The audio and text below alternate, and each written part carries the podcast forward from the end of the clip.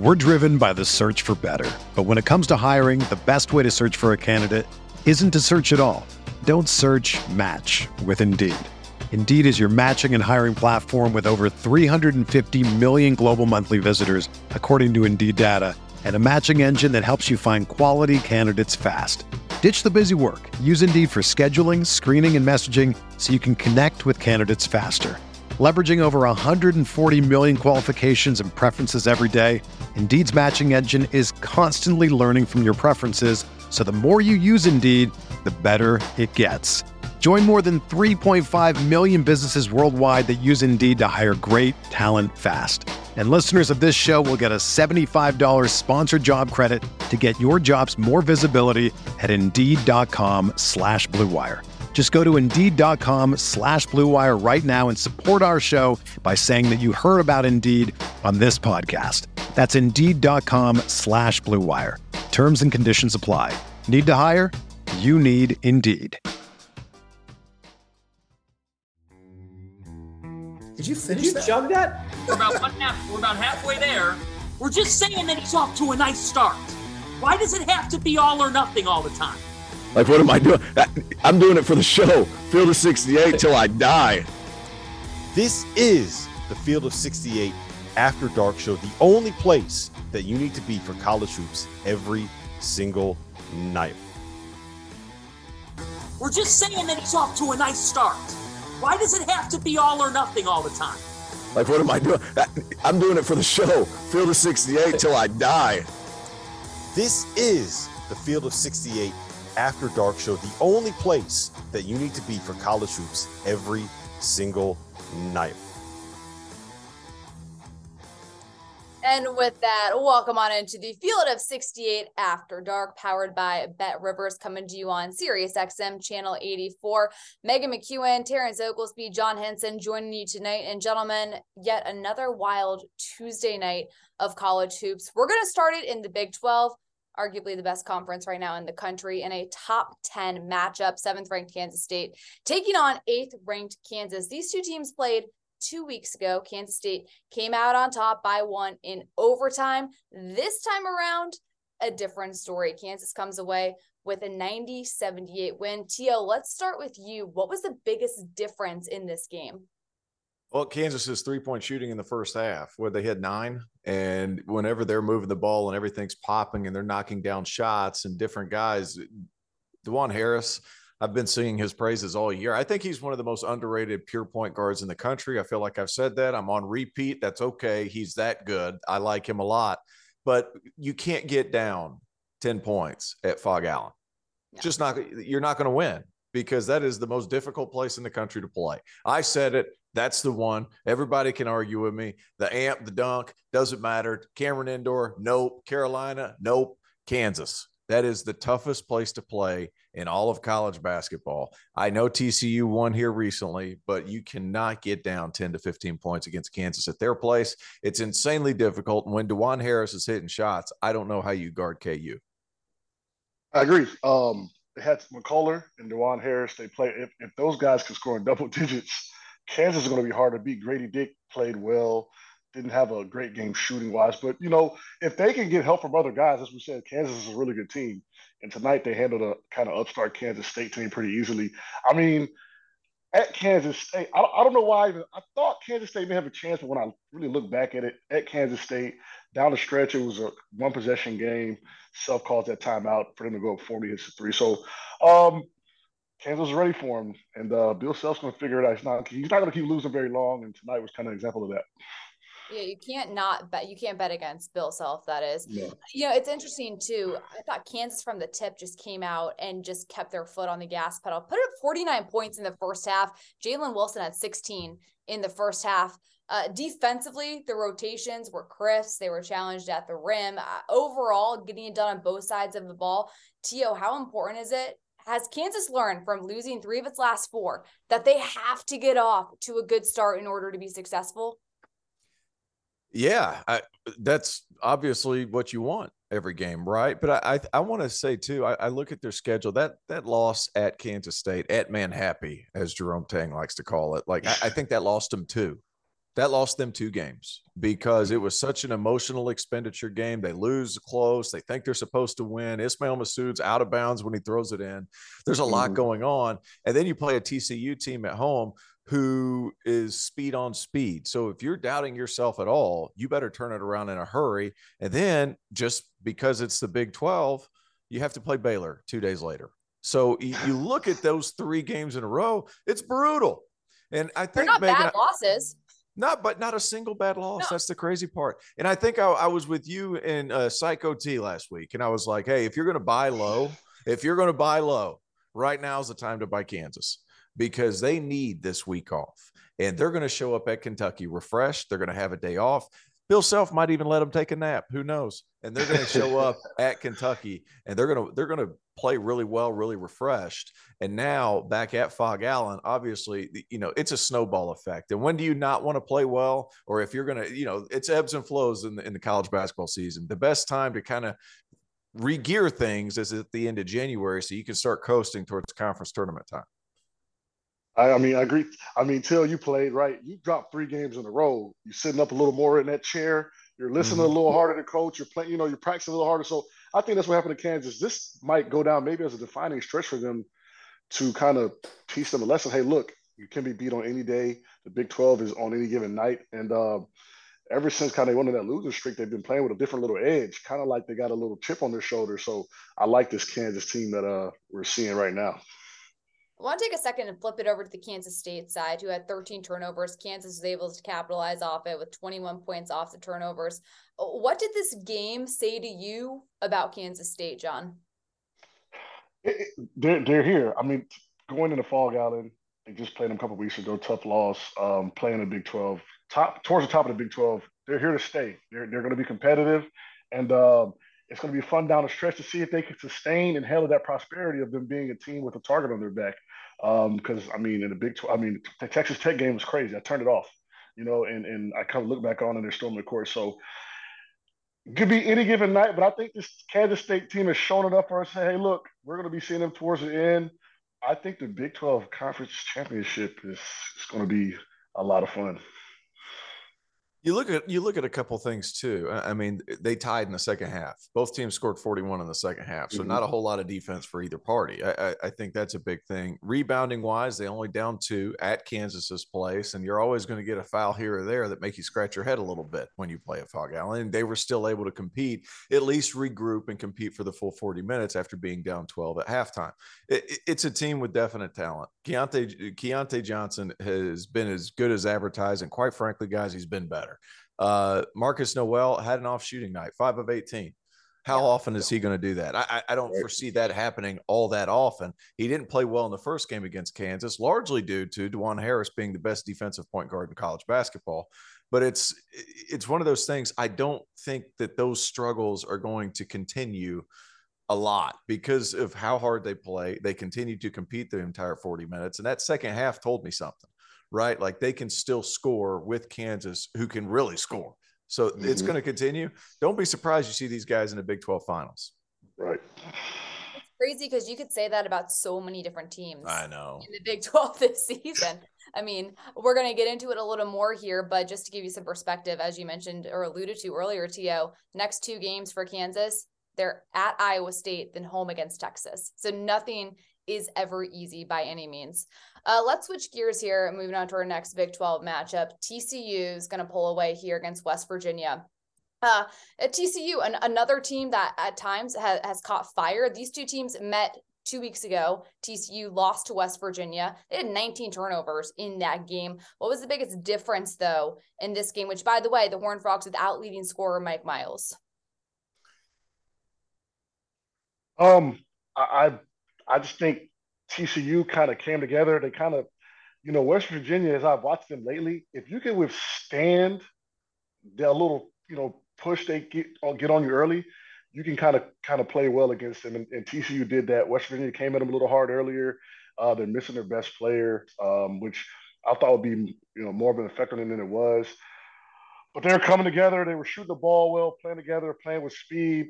They're a fun. They're they're one of the more fun teams. I like watching them. They're fun to play with the passing and, and moving the ball, and, and I, they got good size down there. So um, they were just locked in tonight, and T C U is another one of those Big twelve teams, like, you know, we kind of got down on them, but, you know, I think they're going to kind of bounce back. And this was a good win for them. West Virginia's a really good team. I was listening on the T V. They're saying that West Virginia's still in the field and they're going to be two and seven or something, which is wild. But that's kind of the Big twelve. That's kind of what, what we're dealing with in the Big twelve this year.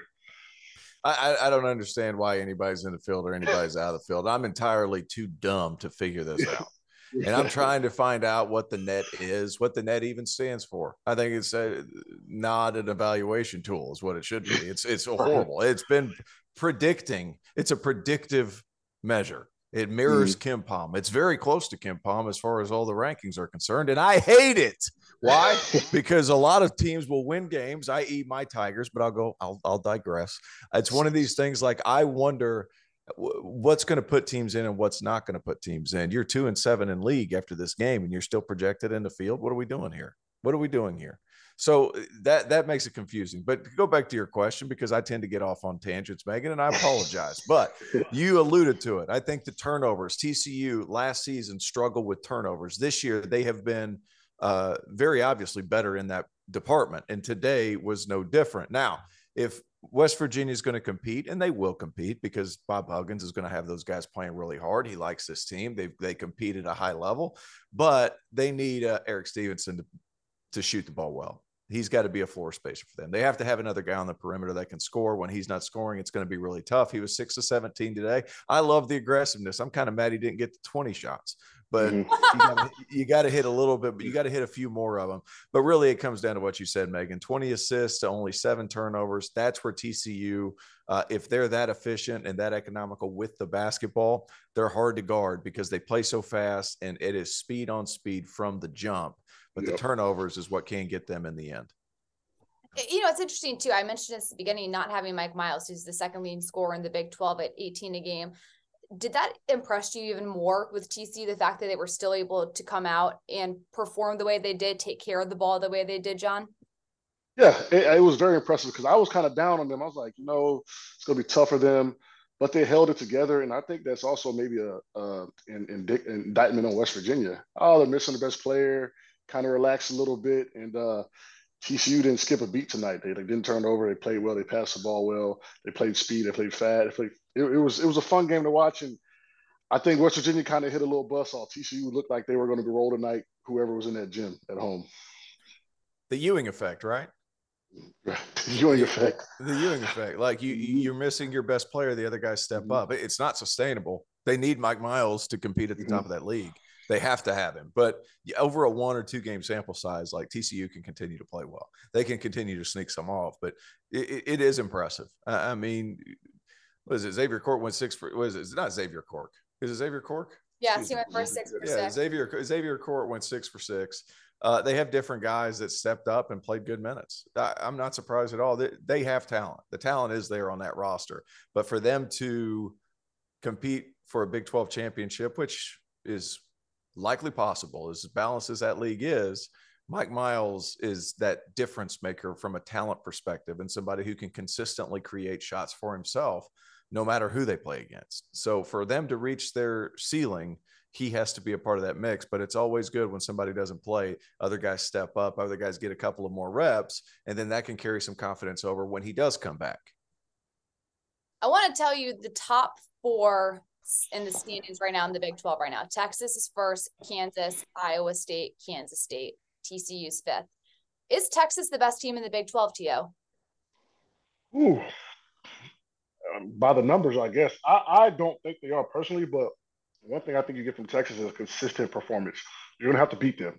They're not going to lay an egg. They're going to play defense. They can adapt to any speed of the game. They can play fast. They can slow it down. So I think they're most – I think they're built the best in that league. However, I think down the stretch, teams are, have a higher ceiling than them. But right now, I, I would call Texas the best. But I, I do like Kansas, even Kansas State. Um, you know, th- those are two teams I kind of look at as higher ceiling teams, and if they can kind of play at their highest level, I think they're better than Texas. Next two games, at Kansas State, at Kansas. If they win those games, throw it on them. Celebrate mm-hmm. at the, celebrate at the Moody. Throw it on them. They're the best team in the Big twelve. it's going to be hard. I, I mean, if I had to pick the top two teams, it would probably be Kansas State and Kansas at this point in the season. But guys, the Big twelve is so loaded, like you can't drop one. And I, I had this conversation today with a radio station out of uh, Waco, Texas. It's like, w- what record wins the Big twelve this year? twelve and six, thirteen and five. Something like, like that for sure. It's something like that. So it's who's going to be the most consistent is really going to win the regular season title. Uh, I, I feel like Kansas is going to be able to do that. And this little three-game losing streak they went on, I, I don't see it happening again. At the end of the day, Duke, Kansas understands how to win. The way they started out this season, the competition that they played with to prepare for conference play. To me, Kansas is the best team in the Big twelve. But as we know, a lot can happen in the month of February. Things are going to come down to the wire here. And like you said, the fact that a team can go twelve and six and win the Big twelve this year is freaking unbelievable when you look at other Power Five conferences. It's, it, it is. And it is. And, and you wonder if at the end of the year when they get the seeding in the tournament, are these are these Big twelve teams going to be burnt out? I mean, you're going, you, you got West Virginia coming in the house. Then you might have to go to Texas. Then you might have to play Baylor. Then you might have to go up to Kansas. Then you got Texas Tech coming home. Like, I don't know, can can the Big twelve mentally sustain that pace? And at the end of the season, are they going to be able to kind of move forward, man? They, they're beating each other up. And, and every game is, I mean, like an emotional, tough game. And uh, so it's going to be interesting to see what this effect has on the tournament, because they're going to have a lot of teams in there. I wonder what they're going to do. It's an emotional roller coaster. An emotional roller coaster, no matter who you play. I, I think, uh, you know, the difference between, like, people like to say, you know, the Big Ten over the past couple of years, people are like, well, well, they're beating up on each other, and then they get to the tournament, they stink. No, nah, it's not necessarily so. All the Big Ten teams play similarly in style, except mm-hmm. now Illinois is playing different, Penn State's playing different, there's a couple of teams playing different. The, the Big twelve is not like that. Every team plays different.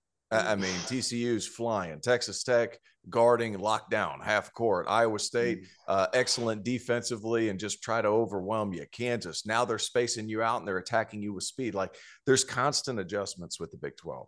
I think that's the biggest difference between the Big Ten and the Big twelve over the past few years, where we've said, ah, the Big Ten's just beating up on each other. I don't, I, I don't buy that. I buy the Big twelve simply because you're still having to adjust for styles on every given night, and every style is towards the best of that particular style. Does that and make sense? What, I said the I said the word style way too sense. much. You said the word style. You must be a Taylor Swift fan that we don't know about. But that being said, we're going to talk about the Big Ten. We're going to talk about the A C C. We got a lot more coming up here on Field of sixty-eight After Dark. We'll be right back. You're clear. Secret me and Taylor, Taylor Swift. Me, me and Taylor Swift, both horse people. There we horse, go. Horse, horse people. Love, love horses. Wow, I did not know that about Taylor Swift, and I'm a very uh, big fan, like a Swiftie. And I know oh. that um, Dagan, is that what they call it, Taylor Swift, the Swifties? That's what yeah, they call it, Taylor Swifties. Yeah, no, like there it's a thing. So I, I mean, I've seen her nine times in concert. So this is nine. This is, this is perfect. Hold on, this is perfect segue right here. Talking about and the got, Swifties. Yeah, I'm not and talking about Providence. So yeah, we're, we could. Talk well, we about are talking about Providence there, Mister T O, because I'm asking a question about Providence. Uh, Xavier Providence tomorrow night. No Zach Freemantle. We're going to get into that later in the show. Who do you like? That's from our buddy Ken Palm is a fraud in the YouTube chat. Ken, hey, Ken Palm hey, is a fraud. Yeah, was that he, you? He, no, Ken Ken Palm is a fraud. He jumped ship on me. I thought we were boys. Like he just he, he's he's completely gone the other direction. I don't know. Like I happened. thought me and Providence got. No, you know I'm talking about the net and how disappointed I am with this measuring system. You know how you can be ten and two in the A C C and be a bubble team. That makes a whole bunch right. of sense. Like come on guys, what are we doing? Kim Palmer's a fraud. Thirty seconds. I'm picking Xavier. Just because I'm salty. Just because I'm salty. We're driven by the search for better. But when it comes to hiring, the best way to search for a candidate isn't to search at all. Don't search, match with Indeed. Indeed is your matching and hiring platform with over three hundred fifty million global monthly visitors, according to Indeed data, and a matching engine that helps you find quality candidates fast.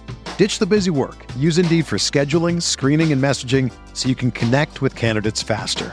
Leveraging over one hundred forty million qualifications and preferences every day, Indeed's matching engine is constantly learning from your preferences. So the more you use Indeed, the better it gets. Join more than three point five million businesses worldwide that use Indeed to hire great talent fast. And listeners of this show will get a seventy-five dollars sponsored job credit to get your jobs more visibility at Indeed.com slash Blue Wire. Just go to Indeed.com slash Blue Wire right now and support our show by saying that you heard about Indeed on this podcast. That's Indeed.com slash Blue Wire. Terms and conditions apply. Need to hire? You need Indeed. Oh, is that it? Okay, moving on. Well, we can do it. Nobody we else is picking one? Nobody yeah, else I, is picking oh, one? I, I, I, yeah, that's for everybody. Here I, here I am throwing the, throwing the oop. Oh. I'm I'm gonna go Providence. ten seconds. No, no Freemantle is kind of tough. He's kind of the rock down there for them. So if we, you know, I guess if I had to take Five. one. Here we oh. go. Two, one.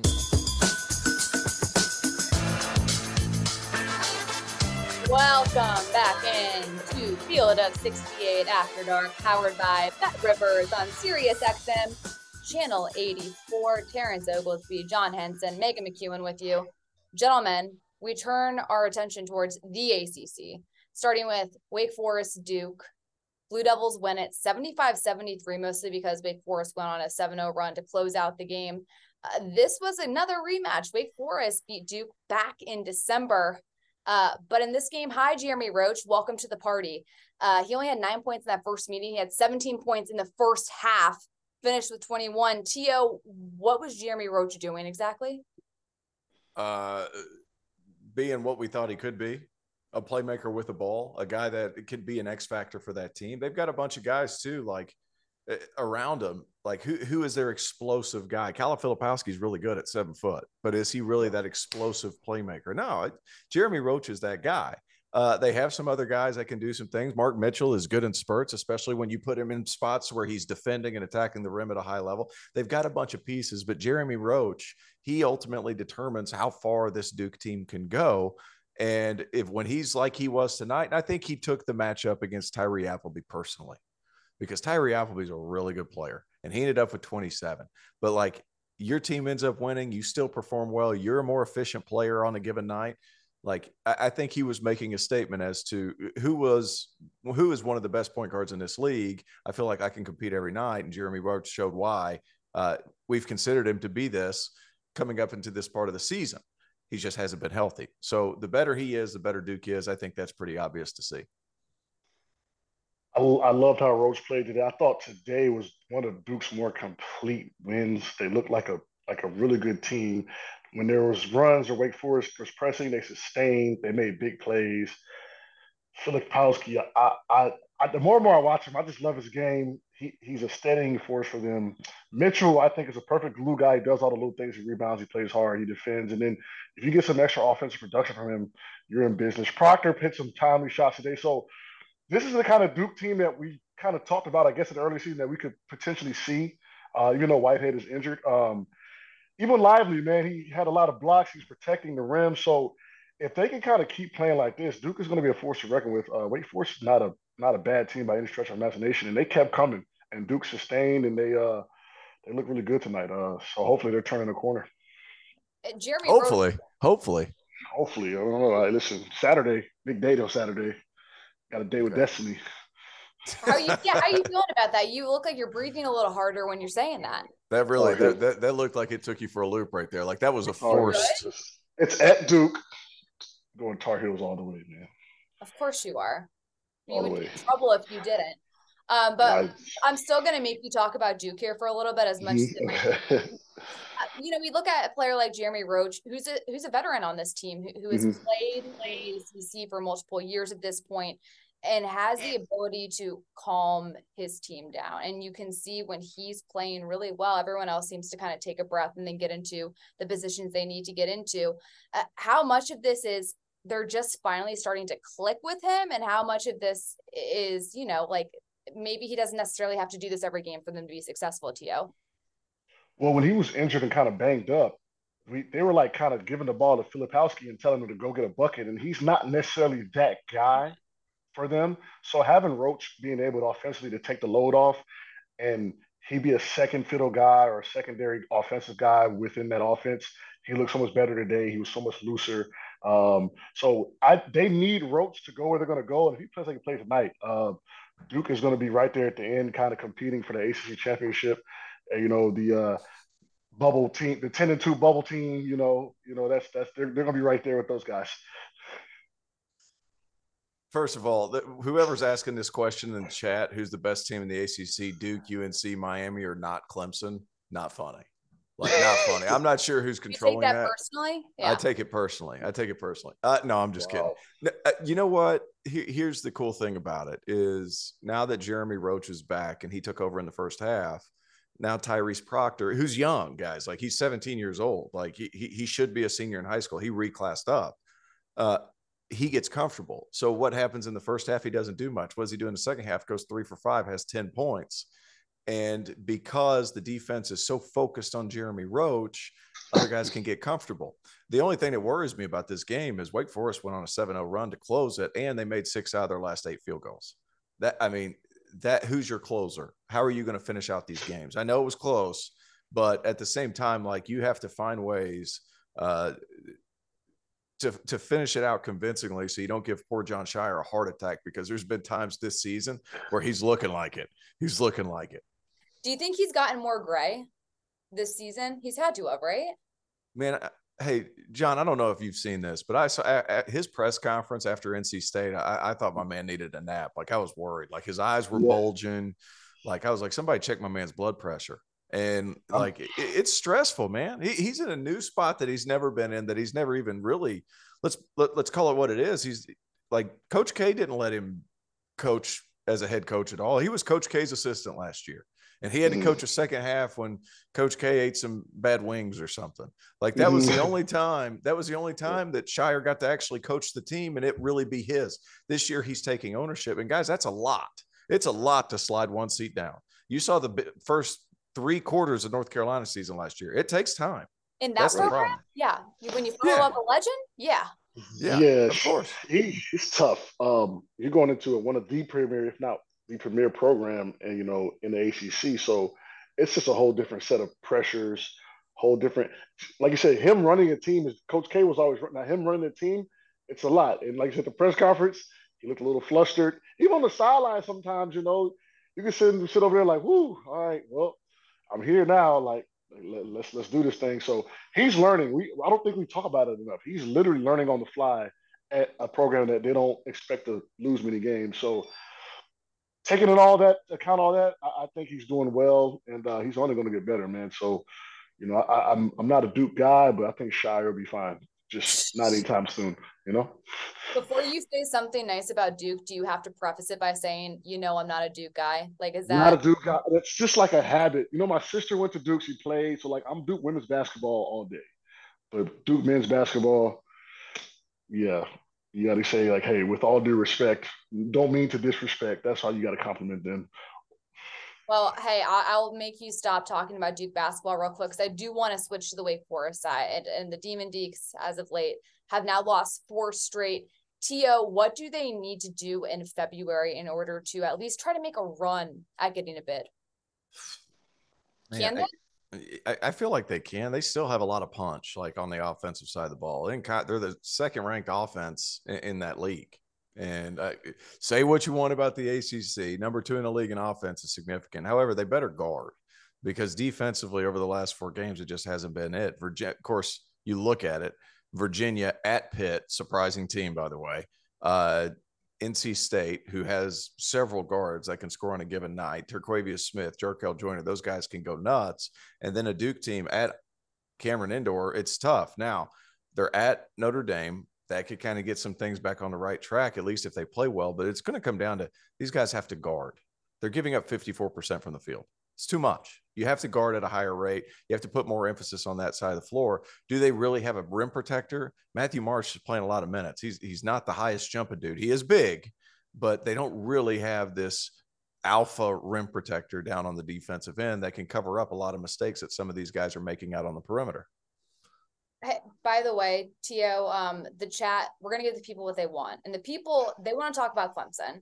Uh And about, you know, uh, things didn't go so well for, for your Tigers tonight. Boston College wins it sixty-two fifty-four. Now, no Brevin Galloway for Clemson, keep in mind, after um, possibly he busted he busted a nut in all worst, the wrong ways. Worst injury ever, perhaps? Yeah. I jumped on the Cleveland, I mean the Clemson Tiger bandwagon today. I jumped on it and I said, you know what, these guys are for real. Look how they do me, T O. So I need to hear what you think about these guys, man. Hey, man, look, it, it's a hard place to play up there in Chestnut yeah, Hill. You got to play in front of like thirty Goodmans. Like it's impossible. Yeah. Like you, it, it's just negative vibes the whole way in there. So like, let's just call that what it is. There's only fifty people in the audience at Boston College, but thirty of them are Goodmans. So like, right. Let's keep that in mind. That means you can hear Goodman the entire time while you're playing. It's a big distraction. No, it, it's a, it's a Clemson team that when they don't shoot the ball well, they, they stink. Mm-hmm. They they have to shoot the ball well. If they don't shoot the ball well, they stink. And tonight, uh, guys, they were, what were they? six of twenty-one. They That's really finished, hard. They finished the game two of nineteen. They got a lot More. of good looks too. They finished the last, the last nineteen shots. They were two of nineteen. So how much of this is that game, what you're saying? Is that what you're saying? I, I yes, didn't have that. Yes, okay. Yes. Gotcha. Uh, last, so we were saying the same thing. Assist, alley-oop, whatever that might be. My question to you is this: did Boston College play well, or did Clemson just play bad? I think Clemson just played bad. That's just what happened. They played bad. They didn't hit shots, and my feelings are hurt. And and and Boston College, if you watch these Boston College games, if you could snuff them out early, they'll they'll fold. But if you let them play and get a little confidence, That's that ball point. starts moving. They start playing with a little bit more energy. The big fella down there gets gets rolling. So I think those will happen tonight. Clemson has some really, really good looks early that just didn't go down. And Boston College, you know, in front of all thirty Goodmans, you know, started feeling good and, and started started rolling, you know. Yep. And, and they turn the ball over way too much. Ian Shefflin had four turnovers in the first half. Chase Hunter, who is their point guard this year, had five. Uh, P J. Hall, who's relied on to make a lot of decisions, goes three of twelve from the field, has three turnovers. And, that, that, guys, they just – you have games where you don't play well. Problem is you need to have those games against the better teams or else it looks bad. Like, you, you can have those bad games, but you, you better have them against good teams because, quite frankly, guys, every game in the A C C, there's not many quad ones. So you better be – bad in the quad one or the quad twos because not a good look. It, you know, it's, I think this was either quad three or quad four. I, who knows? I, I'm not a, I'm not a net man. I'm not a net man. I don't get it, but, but it's still hard. It's still, it's still hard. You have to be good against bad teams in order to register yourself. How much are you going to take into, you know, consideration the fact that Brevin Galloway didn't play tonight? Hey guys, look, he's a good, he, he, not really. He's a good player, but he's a piece. Like let's, let, let's call that what it is. He's a good player, but he's a piece. Ch- Chase Hunter needs to play well for you to be good. P J Hall needs to play well for you to be good. Th- your big three are P J Hall, Hunter Tyson, and Chase Hunter. Those are your three guys. If those guys don't play well, it, it's tough. And if they turn the ball over, it's tough. If they don't shoot the ball well, it's tough. As a team, you can't go six of twenty-one if you're a Clemson because it just closes the lane right up. So they didn't play well, and I'm hurt. But other than that, like it just – I'm rooting for them, but it's – it's uh, they this is not a team that's overwhelming levels of Duke talent. Like there's not four first-round picks on this team. They have to play well, they have to shoot well, and they have to do the little things, and tonight they just didn't. Next two games for them, Miami at home. At North Carolina, do they need to? Like, what do you think they need to do in February in order to continue? You know, this, I think they need to get one. They gotta get one. I think out of those out of those two, they need to get one. What and it's think? hard to win at Carolina. I think they've won one in history in Carolina. One. Yeah, yeah. That that's one person I think. Well, when I was there, they had never won. So like, we had to like kind of highlight that a little bit because we didn't want to be the team. Um, and even so now with, uh, you know, Carolina playing a little better, um, and Clemson's kind of got the target on their backs now, which is a whole nother ball game in college basketball when, you know, it's, it's not just, it's, it's your league leading Clemson Tigers coming to town. So, uh, you know, that's just kind of part of their progression, being able, being a team that every night, you know, hey, Boston College got up a little bit for the guys tonight. And I don't know if they're ready for that. That's a very fair point. Uh, we've got much more hoops to talk about. T O's actual favorite conference is the Big Ten Conference, believe it or not, despite the fact that he reps Clemson night in and night out. Uh, a lot more to come up here. Field of sixty-eight After Dark, powered by Bet Rivers. Okay. What else we got in the chat, Dig? And apparently it's hopping tonight. Is it hopping? Oh, oh yes, it is. Yes, it is. You know, they loved your, they loved your uh, Brevin Galloway quote, uh, by the way, as I'm sure most people would. Um, what did he bust it not the yeah, wrong way? Yep, yeah, yep. Yeah. That's what happened. Yeah. Did you all see the video? Like, I'm not yeah, saying that was out of turn here. He was funny. He was in the, yeah, in he, the video. He was feeling that medicine post surgery. Yes, you, you can you can say that. Uh, our guy Smith in the uh, in the chat wants to know if Maryland. I know we're going to talk about them here in the next block, so we'll get a little preview here. If Maryland can be a sleeper in the Big Ten this season, or play spoiler, I guess is also a good way to say it, since we all kind of think I think we're all on the same page with Purdue. But he also has a little stat he threw in. Maryland's fifteen and two when they score more than twenty-one points this season in the first half. Just think about that. That's a fun little E S P N stat for out there. Right. Um, try Maryland- to score more than twenty-one points in the first half. That would. How many to- games you, you John? You had to have some games where you had close to twenty-one in the first half yourself. You know, sometimes it just you know we we had a rule. We thirty seconds. Score, so we had to run more. That's how we did it. We say the more we run, the more possessions, the more we can score. So we definitely had some high scoring games. Um, but Maryland, I, I think personally, Maryland was a team I was on early, and they kind of faltered. So maybe they're kind of shoring things up. We kind of forgotten about them, but uh, they look like they're trying to get back in the mix. Hey, chicken pot pie. Chicken oh pot my pie. God. Ten seconds. There we go. Chicken pot pie. Something can happen in the Big Ten. Doesn't matter. Right. There we go. Five, four, three, two. Love the music. Back on Field of sixty-eight After Dark, powered by Bet Rivers on Sirius X M Channel eighty-four. Megan McEwen, Terrence Oglesby, John Henson with you tonight. And now we get to talk about the Big Ten. And we're going to talk about Indiana, Maryland, because the Terps just pulled off a huge win at home over Indiana. In fact, this one was so big, they held Indiana to fifty-five points. Uh, John, you were talking about this in our break about how you think Maryland, you know, you were on them early and you think they could still be pretty effective down the stretch in February. Yeah, uh, they are an older team. Um, they kind of faltered at the beginning, but now they're picking it up a little bit. They've won three in a row. And, you know, I, you know, they, they, they whooped up on, on Wisconsin. They beat Nebraska, which is, you know, pretty well, pretty good too. And now they, you know, kind of spanked on Indiana. So they're middle of the Big Ten right now. And we don't know what the Big Ten is or what's going to happen with that, because besides Purdue, I mean, we've got Illinois, who we thought was dead. They're number two in the league right now. So I have no idea what to think of this Big Ten. I mean, T O, chicken pot pie. Break, hey, break it down. It, break it down. Chicken pot pie. Let's hear it. Chicken pot pie. Six teams in the middle of that league with five losses. Six with five losses. It's chicken pot pie. After Purdue, it's chicken pot pie all the way till about Ohio State. Like, it, it, there's a bunch of guys that could make a run to play Purdue in the finals and get beat. Like, because Purdue's going to win that league. You want to pick Purdue or the field? Go ahead and pick Purdue. I don't know what the odds are, Megan. I know we're sponsored by Bet John, Rivers. I'm sure. Guy. Yeah. What What do you got? Yeah. There's got to be some number. You know, I, I want to say Purdue's probably going to be minus something. It's going. You're going to have to pay a little. You're going to have to probably pay a little money if you pick Purdue to to, to uh, win this league at this point in time, because it's it's not looking like anybody. I mean, seven and four is your second place. Like, that's crazy. That's crazy. Night in, night out, man. It is wild. You know, this Maryland team, though, to get back to it, they're interesting because they started out hot at the beginning of the year. They beat Illinois, and when that happened, everyone was like, oh, my gosh, like, they're completely clicking. And then, you know, things happened as Big Ten play continued on. But for them to win three straight, I mean, Tio, we've talked about, you know, chicken pot pie, but the Big Ten, like, it is so difficult to string together back-to-back-to-back wins, no matter which way you're going to slice it. Uh, you know, how impressed have you been with them as of late? The entire league? No, with Maryland.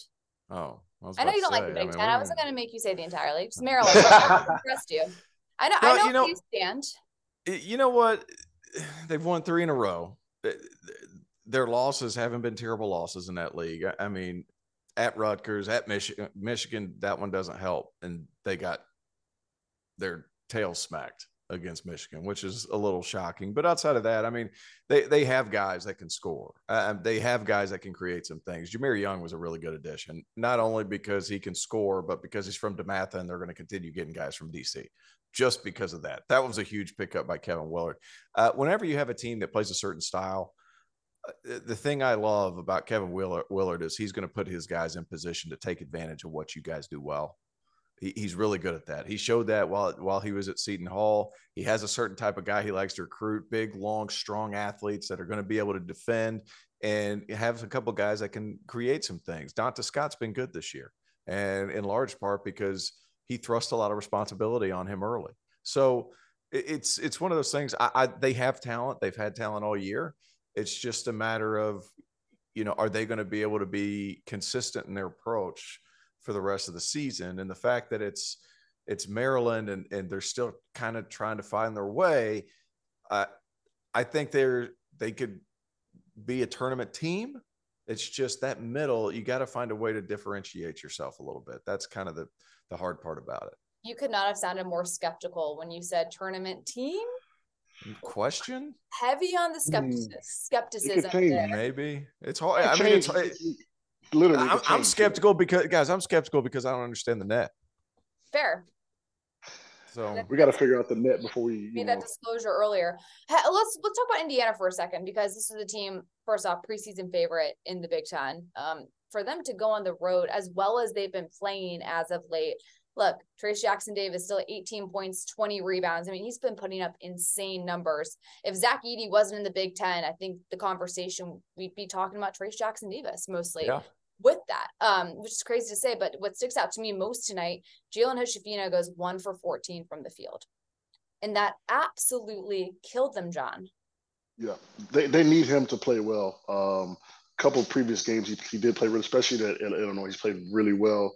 Um And hats off to Trace Jackson-Davis. He's like, look, I'm not letting this ship go down without a fight. I mean, he's been putting up some monster numbers, monster stat lines.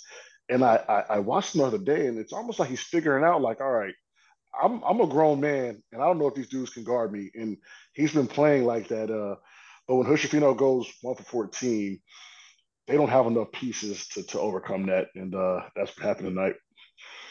It's not just him, too. I mean, like Tamar Bates, another guy. They, they basic Maryland basically sat on their three-point shooters is what happened, and then doubled off of the non-shooters from Indiana when they did double. So Tamar Bates can't get loose. Hood-Schifino is being hassled all game long, and mm-hmm. then uh, Miller Kopp. I mean, he was fine. What did he end up? Three for seven, one for four one from for three. Four. You got to have, yeah, you got to have more people. You got to have more people contribute from the, you know, from the, uh, you know, outside. If that happens, Indiana's good. If it doesn't happen, it's really hard for Trace Jackson-Davis to carry you, because he's carrying you by scoring twos.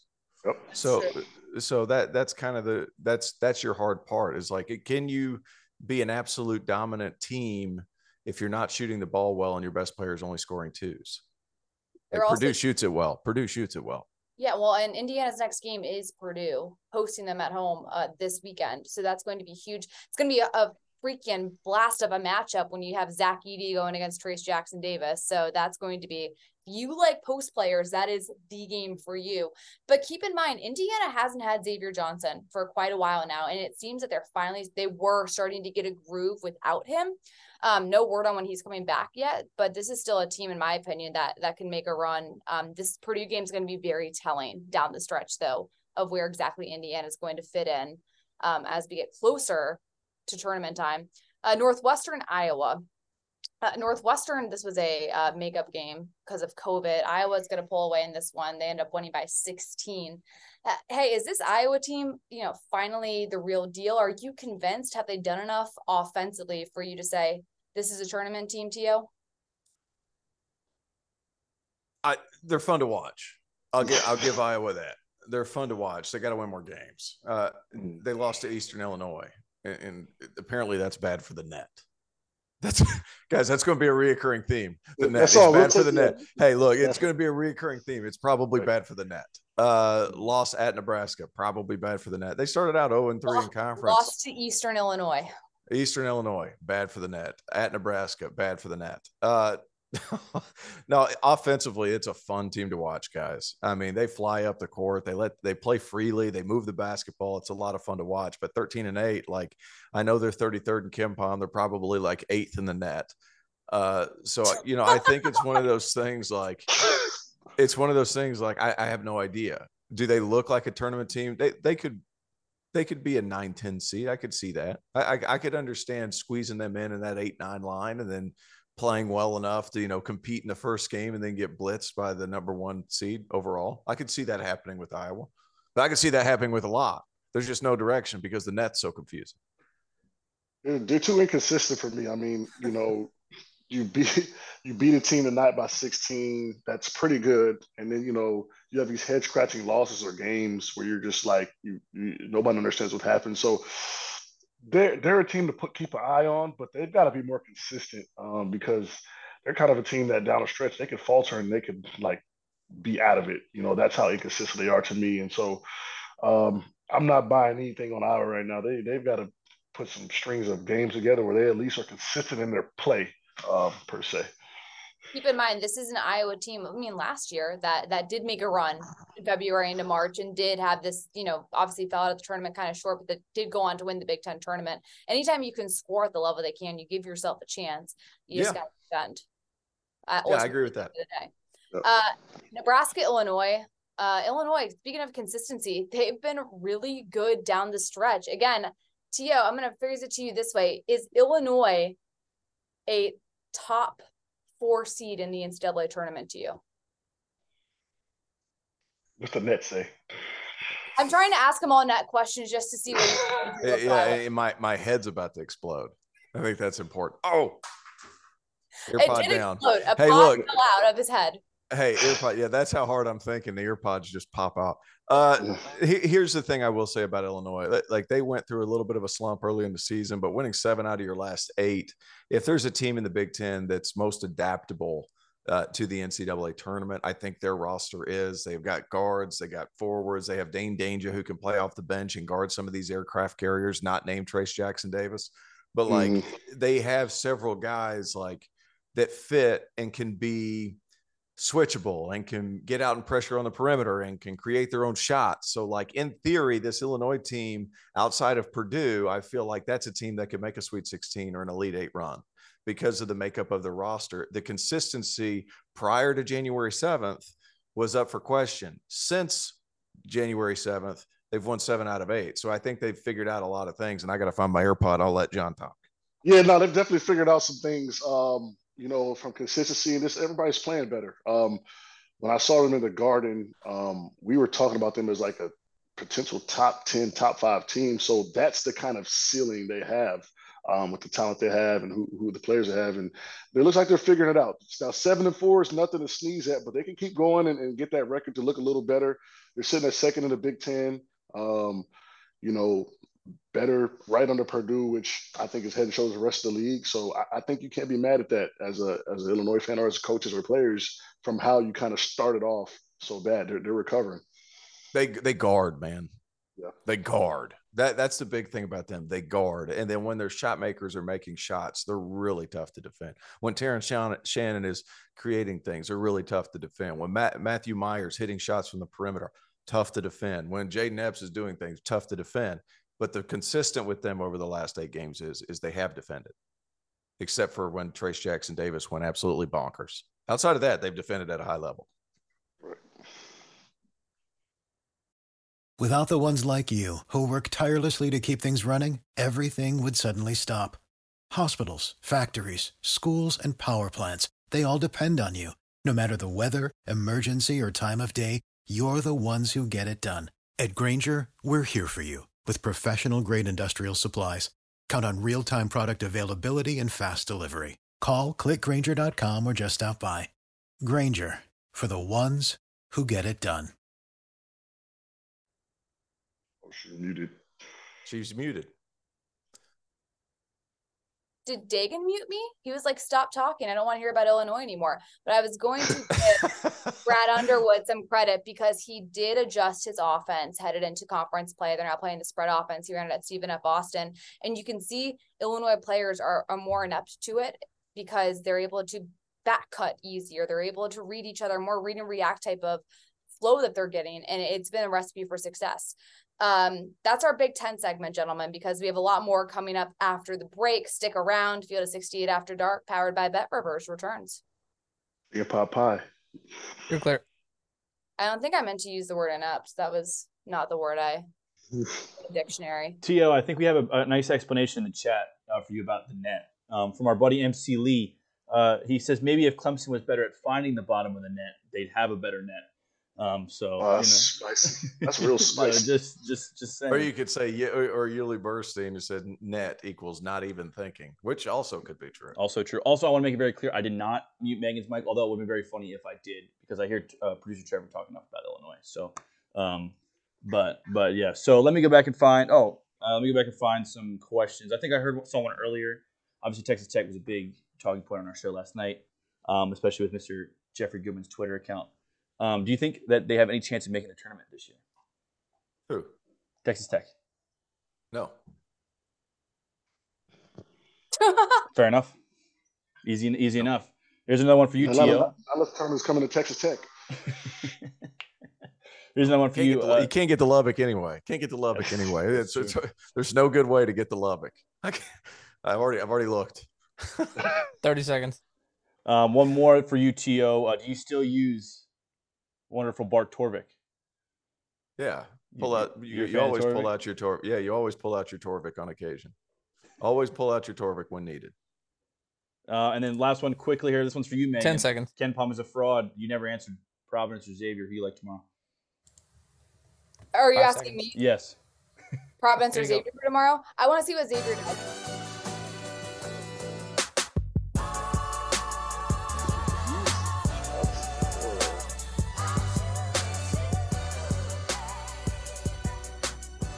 Welcome back on into Field of sixty-eight After Dark, powered by Bet Rivers, Sirius X M Channel eighty-four. John Henson, Terrence Oglesby, Megan McEwen hanging out with you on this Tuesday night. Uh, let's talk about some big news, and we've talked about it in our chat. Uh, we got Xavier Providence coming up, and uh, Xavier Zach Freemantle is out for a month, uh, which is a big blow to the Musketeers. But, T O, can you break it down for us? How exactly does this affect Xavier?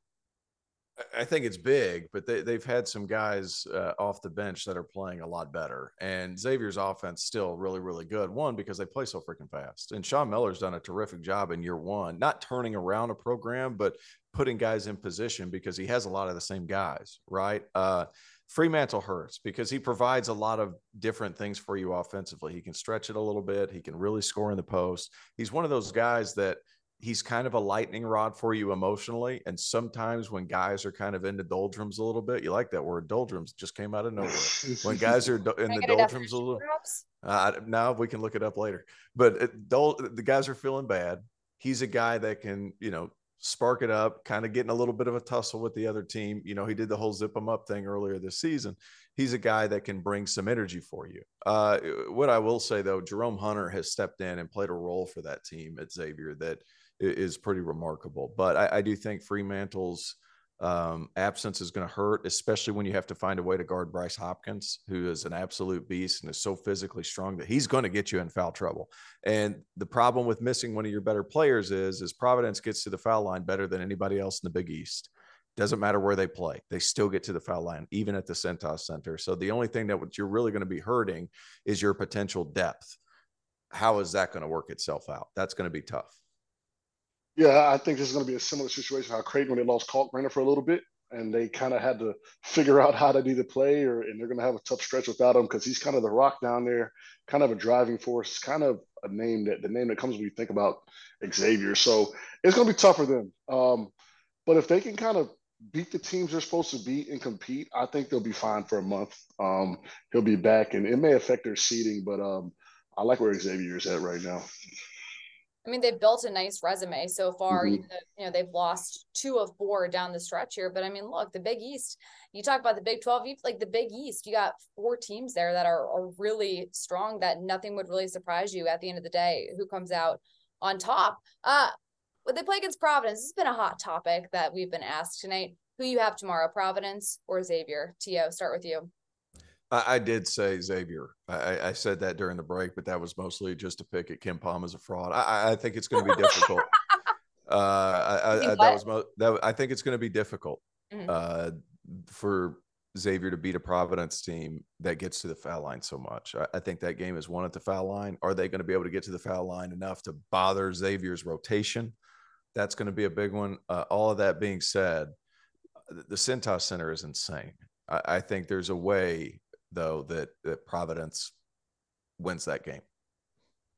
I'm gonna go Providence too. You're missing your one of your guys, one of your kind of linchpins of your of your lineup. Um, and Providence is no slouch, and Providence is scrappy, and they need all the wins they can get. So I'm going Providence. Bryce Hopkins to have a great game.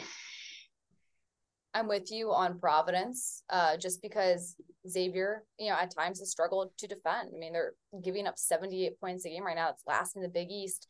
It's going to be interesting to see, though, how they fare without Freemantle. So T B D on that one. Hey, we didn't get into the S E C. Um, we got Texas A and M, Arkansas.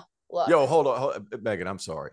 Bama beat the brakes off we, of this. We were going to get to Bama afterwards. Oh. Go Bama first. You had to take Bama feel... off. Didn't we take Bama off the rundown? We're going to talk about them next week, right? Like, what were we talking about? I mean, they, they literally, I mean, dropped one oh one, one oh one forty-four the final over V and D. they, they were pissed off. Boy, pissed yeah. off. Pissed. They, they they felt pissed on after that after that loss at Oklahoma, and they got pissed off because of it. They go back home. Holy cow. How good is Alabama when they're pissed off? They need to be pissed off the rest of the season. Sorry, we can go back to the rest of it. It wasn't a no, game, well, so we, we can take off. Alabama, it wasn't. Uh, no, we were going to get to it, but you sound enthusiastic about it, and we want to channel that enthusiasm because you're down in the mud about Ken Pom and whatnot. Um, now, Ken Pom's fine. Ken Pom's fine. The net. The net, sorry. The net. Not about the net. And you're not happy with Ken Pom is a fraud. That's who we're beefing with tonight. Yeah, yeah. Um, gotta keep, gotta keep it all straight here. But for Bama to come out, I mean, that's exactly what you want to see, though. When when you get punched in the mouth, you got to come back, and this is exactly what you have to do, right, John? Yeah, and and Vandy, for what it's worth, Vandy's been playing a lot of tougher teams, closer home and away, and they they haven't been going away. They've been pests. Shout out to my guy Jerry Stackhouse out there, and so. Um, for them, when I saw their score tonight, it was kind of shocking because Bama has been competitive for the most part. Um, but Alabama just got the brakes beat off them, and and and Vanderbilt picked a bad night to go against against the Crimson Tide. Um, didn't think they would lose by fifty, but you know what? That's a sign of a really good team when they come out like that, motivated, and and putting that last game behind them and and, and winning like that. They, they they held Vanderbilt to three of thirty from three, and then inside inside the paint they held them to thirty eight percent, and like that that front line, that three four five of Brandon Miller, six nine, two hundred pounds, Charles Bediako six or seven foot two thirty, Noah Clowney six ten, two ten. Like there's so much length on the floor, and Miller and Clowney can guard out on the perimeter, and then you add in Mark Sears, who is who is quick as ever. And then Jaden Bradley, who guys forget, like that was the number one ranked point guard in the class, in the freshman class coming into this season.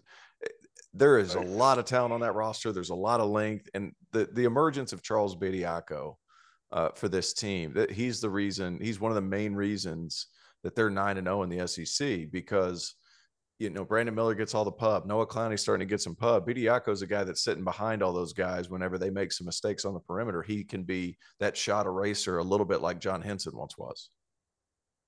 Once was, um, yeah. I mean, I, I agree that that's they're a tough team, and and they're going to be. I mean, S E C is kind of like what are we, what's going on there? I mean, Tennessee is Tennessee number two now on the A P now? Are they are they second ranked team in the country now? I believe so. Um, so. It's going to be fun to see what happens. I love Alabama. I love their length. I love their size. I love the freshmen they have. They'll be making a lot of money in six months. Um, they're going to be a tough out overall. Um, definitely one of those teams you can see kind of being there at the end. Yes. You have Tennessee, second in the country, Alabama. Mm-hmm. Hey, I'll leave you guys with this. When you talk about the S E C and what's going on there, who's the best team in the S E C right now, John? I'm gonna go Tennessee. I've been a Tennessee guy since the beginning. I love, I love how their their top. Uh, I think they're number one team in adjusted efficiency, defensive efficiency, um, and overall, I think they're like number top five in whatever their, their favorite Ken Pom, whatever you call those rankings. So Tennessee's a team for me right now. Um, and when Tennessee's hitting shots, they're really tough to beat. The only time Tennessee struggles is when they they're always gonna play good defense, but sometimes offensively they get a little stagnant. They miss a lot of shots. Um, but if Tennessee gets rolling offensively, they're the best team in, in that Alabama-Tennessee matchup. Like I'm, I want to, I I, I want to see that really, really bad, man. That'll be a fun game to sit around and watch. Kind of two big-time programs, not at a football, not not a football game. Go at it. Yeah. So Isn't that, that crazy? It's crazy. Yeah. February fifteenth is that matchup, by the way. Yeah. They're very good. Both both teams are very good. I think the tempo that Alabama likes to play with could give Tennessee some trouble. But that all being said, if you can slow it down to a crawl, Tennessee is going to be able to win that game. It's a battle of, battle of pace with those two. Like, Tennessee is right at two hundred in tempo, adjusted tempo. Alabama's number two. Like, who can who can impose their will when it comes to, can we play fast? Do we need to slow it down? Slow it down going Tennessee, speed it up going Alabama. It's how you can manufacture some of those things. And like we talked about, if you can defend, like, you've got a shot to to win any game just because you simply commit to that side of the ball. So that's going to be very interesting down the stretch. Uh, gentlemen, great night as always, breaking down every conference across the board, um, talking Pac twelve, whatnot, all the things. Uh, anytime anyone wants to check out some gear at field of sixty-eight dot shop, lots of gear on there for you. Um, and yeah, any final thoughts from you two? Alabama's back. They they they they're feeling better. Alabama's back. Watch out for them. I mean, they sometimes you just need a wake up call. Alabama's back. Alabama's back. Quick from you, John. Shout out Nigel Pack scoring um, fifteen points or maybe seventeen points in five minutes to carry Miami to a win. It was a tough game. Virginia Tech is really good. Um, so uh, that's that. That was my.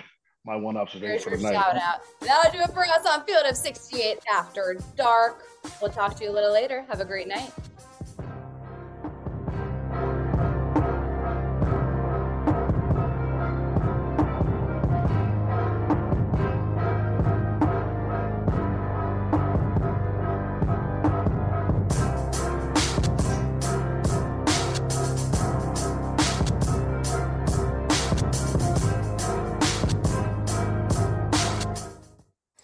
And clear. And now we are over on YouTube still talking with our after hours. I called it after after after dark afters. That's what it's called the now. Afters, Everyone made fun of me for calling the it the after afters. The afties uh, with the Swifties. Wow. Don't threaten me with a good time now. Dagan, what do you have for us in the chat? I got our guy David Bentley. There it is. Longtime viewer. Uh, wants to know, what's the one thing holding Tennessee back from a final being a Final Four team, or is there any? Is there nothing? Um, well, they have. I mean, they ha- they have they have what it takes. Ken Pom says so, right? I don't know about the net. Ken Pom Ken Pom says they have what it takes. Um, for them, I think staying healthy and, and being competent offensively, which is easier said than done. Um, they'll they'll be right there at the end in the thick of things. They need a guy that can score at the end of the game. Right. They need that guy. I think Julian Phillips is that guy, but he goes long stretches, and I'm talking games where he doesn't have a play run for him. Uh, it, does he finish around the rim as good as you want him to? Not right now, I, and it has a lot to do with strength, but he has one of the be- one of the best abilities in the country of getting fouled and getting to the free throw line. You need somebody to create looks in an isolation situation. Zakai Ziegler is five nine. He can try really hard. It's, he's still five nine. Uh, Vescovy, uh, I, I'm faster than he is right now. Uh, like a couple of guys like on that roster, the only one that can really create something by himself is Julian Phillips. So, and he's not been featured whatsoever at all. And I feel like you're going to pay for it in March, what you could have worked on in November and December. And that's what could end up getting Tennessee. That all being said, they still guard at such a high rate. It's like it could happen anyway. When you defend, you have a shot at the end of the day, no matter what it comes down to. Zakai Ziegler, mm. I, I love him. He's one of my favorite players to watch because he is five nine. Oh, I love him. So love damn him. crafty. Oh, love what a, what a treat he is to watch. So, you know, even though he is five nine, but I just think he has really high I Q, great motor, great feel for the game. Excellent floor general. No, I love this Tennessee team. He's um, a bowling ball with braids. Right. Like, like he, he is so fast, and I'm so jealous because so he has such fast. a, he's so fast. And I'm so jealous because he has such a great head of hair. And like, I just got nothing, but like, he's a bowling ball with braids. And like, he is such a competitive dude. He, he, he makes winning plays a lot throughout the game. But my, my only thing is thirty seconds to go, down one. where can you get a good shot? Or not even a good shot, because John, you know this, Megan, you know this, like you have to get a shot or have yeah. to get a look. It's not going to be a great look when you're having to yep. create something at the end of the clock, but you have to be able to get a shot. It's got to be somebody else. It's got to be, it's got to be Phillips. That's, that's the guy that can do something for you. You need a playmaker. That's right. That's right. What was that? All right, Dagan, what you got for us next? Uh, Brewers fan twelve twelve wants to know if Marquette is going to win the Big East. Oh, I would, I would, they got to be from Milwaukee, right? I would imagine. Brewers fan twelve twelve seems, seems to give that away. That'd give away. It's a good question. Best offense in the country. It literally is, according to various metrics. Best offense in the country, and a similar defense to both uh, Providence and Xavier. It's entirely possible that Shaka Smart, after being predicted to finish ninth in the Big East, it's entirely possible that they win the regular season.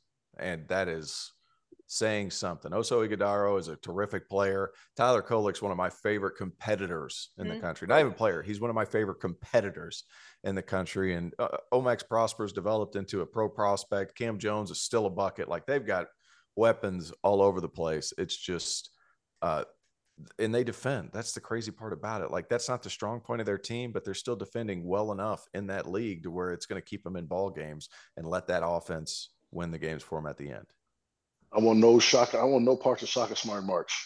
So Marquette's going to be there at the end. They're going to, they, they could definitely win the Big East, and, and Shaka Smart with not, I guess Shaka Smart underdog, Shaka Smart or Shaka Smart where you don't believe in him is a scary sight. He did it with V C U, and Marquette's kind of shaping up to be that team that people don't really talk about.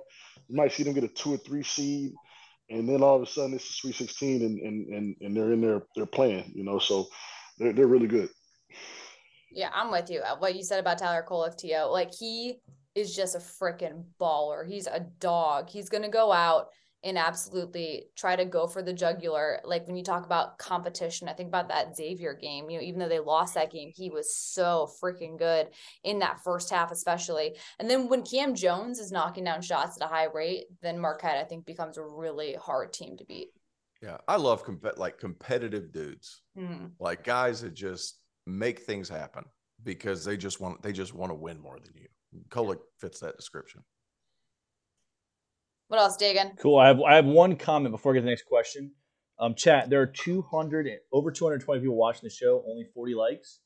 Come on, let's get that like total up a little bit here. Hit that, get like, that like, get, get those yeah, likes. If we get to one hundred likes, we will release T O's highlight tape from tonight, tomorrow on Twitter. Because he's, he's having an all-time night tonight. So, is it that bad? Is it that? Oh bad? no, no, no! It's that good. It's that oh. good, T O. All right, I'll take it.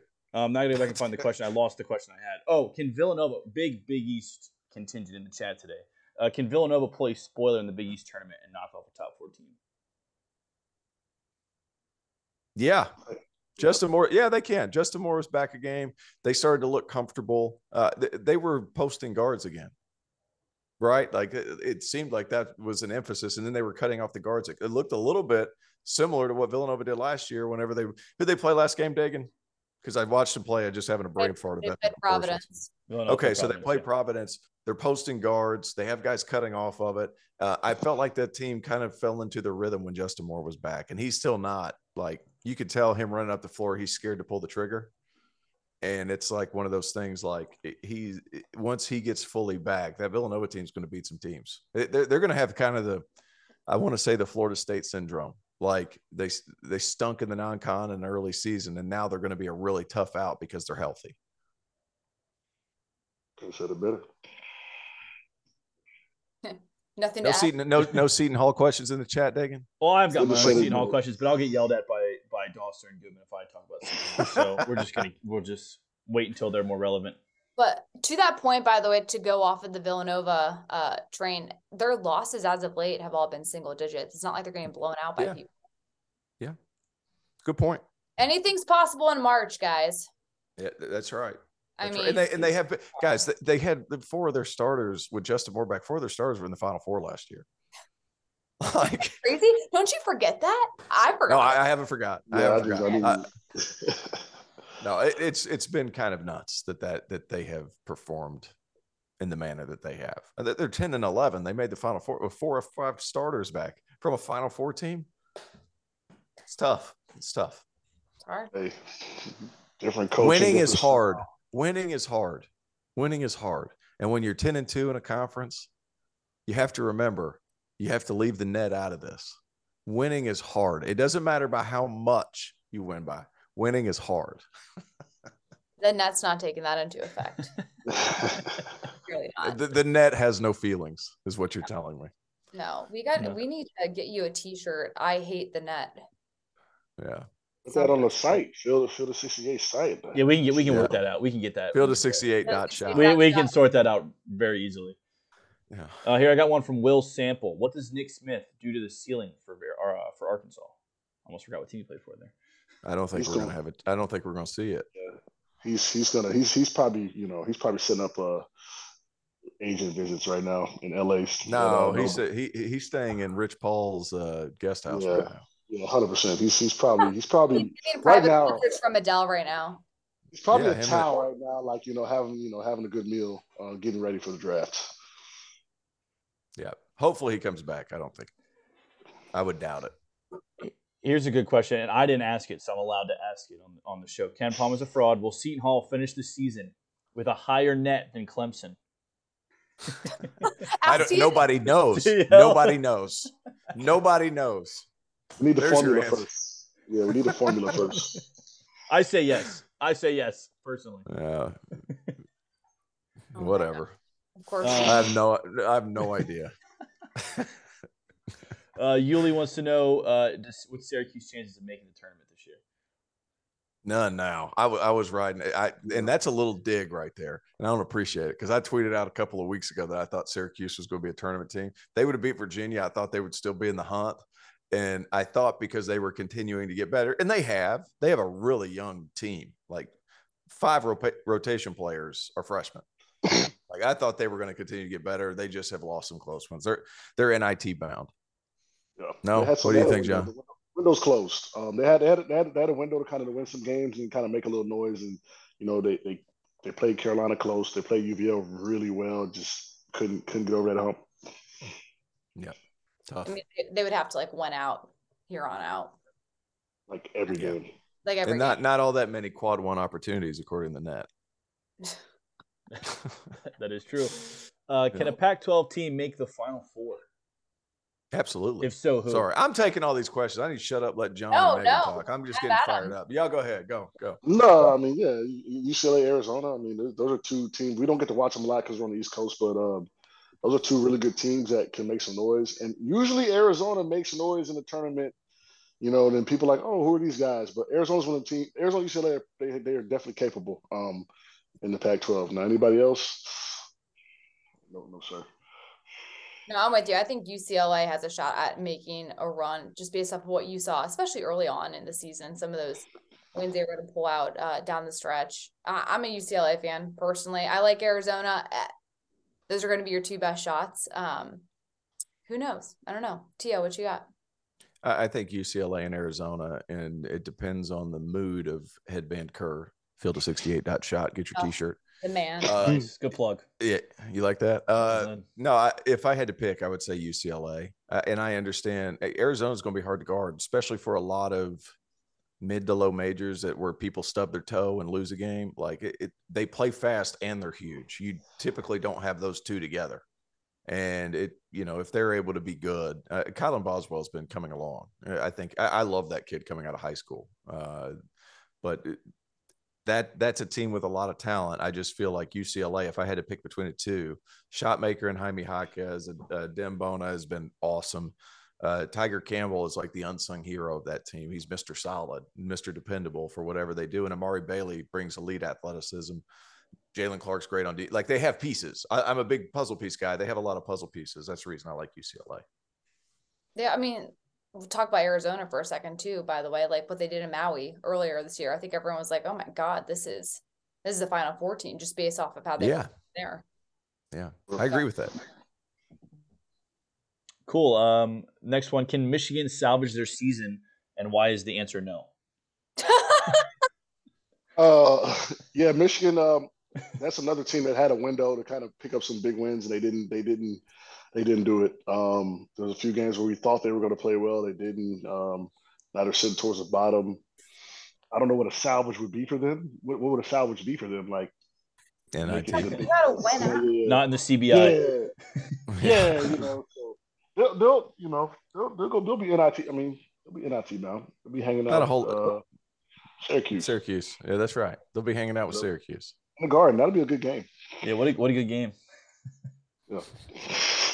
They just, they've been so inconsistent this year, I think is the biggest issue. I don't think Hunter Dickinson has had the year we all thought he was going to have.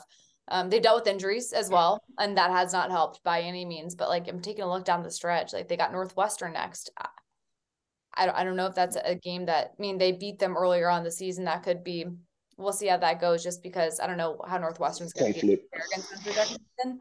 But, I mean, well, this league's tough. You got Indiana, Trace Jackson Davis. How are you going to defend them? Um, Illinois is playing at a high level right now. Rutgers playing at a high level. I just – I don't see it. Can what I, you're saying is I, it could get ugly. It could get ugly. Can, can I defend Hunter Dickinson for a minute? Have at it. I don't think anyone like, was coming at him, though. Yeah, I think people were a little bit like not not this group, not this no. group, but I feel like he's catching some flack that's undeserved. And and you look at what he did his freshman year, he had like a veteran laden team around him that all could really shoot it. Yeah. And this year, you got Jet Howard, who very good player, very and emphasized very good player, one trick pony. He's scoring. It's what he's doing. Not doing much out. He's he's had a couple like thirty point games and like one board. Like he, he he's he, so he's been good shooting the ball. Uh, you know, outside of him, you know, Joey Baker is shooting forty percent, but they've played twenty-one games. He's hit twenty-one, twenty-three threes. Like, is that really a, an issue if you're an opposing team? Like, I'm not really worried about it if he's only hitting one a game. Like, you got to have some explosiveness to you. And the, that team put together doesn't really fit around Hunter Dickinson very well, I, I think. And compound the fact that he's still averaging absurd numbers, even with the team around him that doesn't necessarily shoot the ball all that well. Uh, I, I think he's still been good, and he's still been fairly consistent outside of a couple of no-shows against like North Carolina and some other bigger schools. That's a good point, too, because if you don't have the right people around you, and I think at the beginning of the year, too, he was trying to do too much just because he didn't have those pieces around him. Um, but no, that's a, that's a fair point to defend. Yeah. He's he's not a very good pass out of double teams. He's not a very good guy. That, so when they when they, when the ball does come to him, it's kind of tough. Or when he gets double teamed, it, it kind of is tough. He, he doesn't necessarily find guys like he should, and I think that's kind of been his downfall, or not his downfall. Just that, that's what they struggle with. Um, you know, him getting the ball out in a timely, rhythmic manner out of the post. All right, I'll give you guys one more, and then we'll get to toast. Also, I remind the chat: one hundred likes. T O highlight tape coming out tomorrow. What are we at? We're at sixty. Wow. You got until the end of the show, to the end of toast. You have one. We got question. two hundred eight people watching. We can't hit the like yeah, button. I know. Come on, sixty guys. Likes. What are we doing it's, it's a shame, but we we we've been doing predictions all Let's night. Text my mom. I know she's watching. Tell her hit the like button. We've been talking Xavier Providence. Um, they want to know your predictions for Purdue, Indiana this weekend. This will be the last one. We'll go right into toast after this, since we know how how big of a Big Ten show we love this to be, especially when T O's on. Hey, Rob Fennessy hit a big one last year in Bloomington. Just um, saying. Are we giving our what, Purdue, Indiana pick? Yeah. Um, I mean, yeah, I'm going. I'm, I'm gonna go Purdue. They're they're rolling. Um, I don't see what Indiana's gonna do with Edie. Um, I'm sure they're gonna have probably Trace Jackson Davis try to go one on one early. And that doesn't ever really ever go well, especially when he gets in a rhythm down there. Um, Purdue is even tougher to beat. So I hope Indiana brings a double fast. If not, you could get Trace Jackson Davis in foul trouble, and then it's a wrap. Cancel Christmas. So I'm going Purdue. Cancel Christmas. I like that. Um, the only thing is, is I, I, rivalry games, man. Yeah. Like. Like that can just throw a wrench into everything. Even in recent years where Carolina was bad, they still found a way to beat Duke. And like rivalry games just kind of throw caution to the wind. Like anything could happen. You saw last year, Purdue, I think, was number four, and Rob Fennessy hit a three as time expired to win by three. and they're so going to be able to compete. A long time they beat Purdue, by the way, last year. Yeah, I know. I, I, I've still, I'm just throwing that into consideration, but That's I think Purdue, point. I think Purdue wins. I'm also going to go Purdue just based off of the fact that Indiana has shown some inconsistencies this time. As good as they've been as of late, they're still, to me, not the most consistent group out there. Uh, Purdue is in such a great rhythm right now, and you have seven four on your team, even though you have Trace Jackson Davis. I mean, point Zach Edey t- to me. So that one's going to be very interesting. Uh, to watch. Dagan, anything nope. else? Nope, that is it. Toast of the night. Toast of the night. John, you want to start?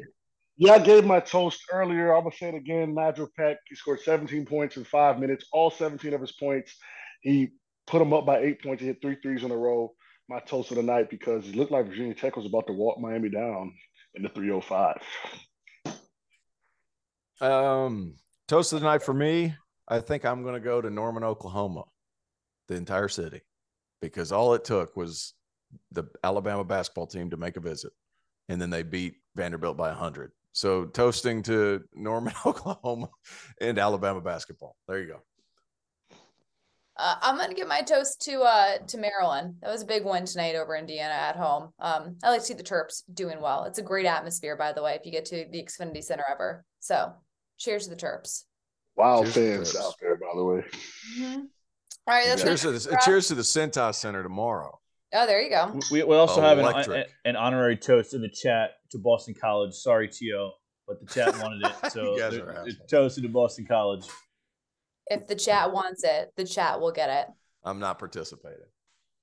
All right. No, good for good for old Grant. I thought they would be better this year, but they and but they've uh, they they perform well at times. I thought they would they would kind of move in the right direction. But I like Earl. I think he's a really good coach. Well, hey, it's going to do it for us. Field of sixty-eight After Dark. We will see you next time right here on YouTube, Sirius X M.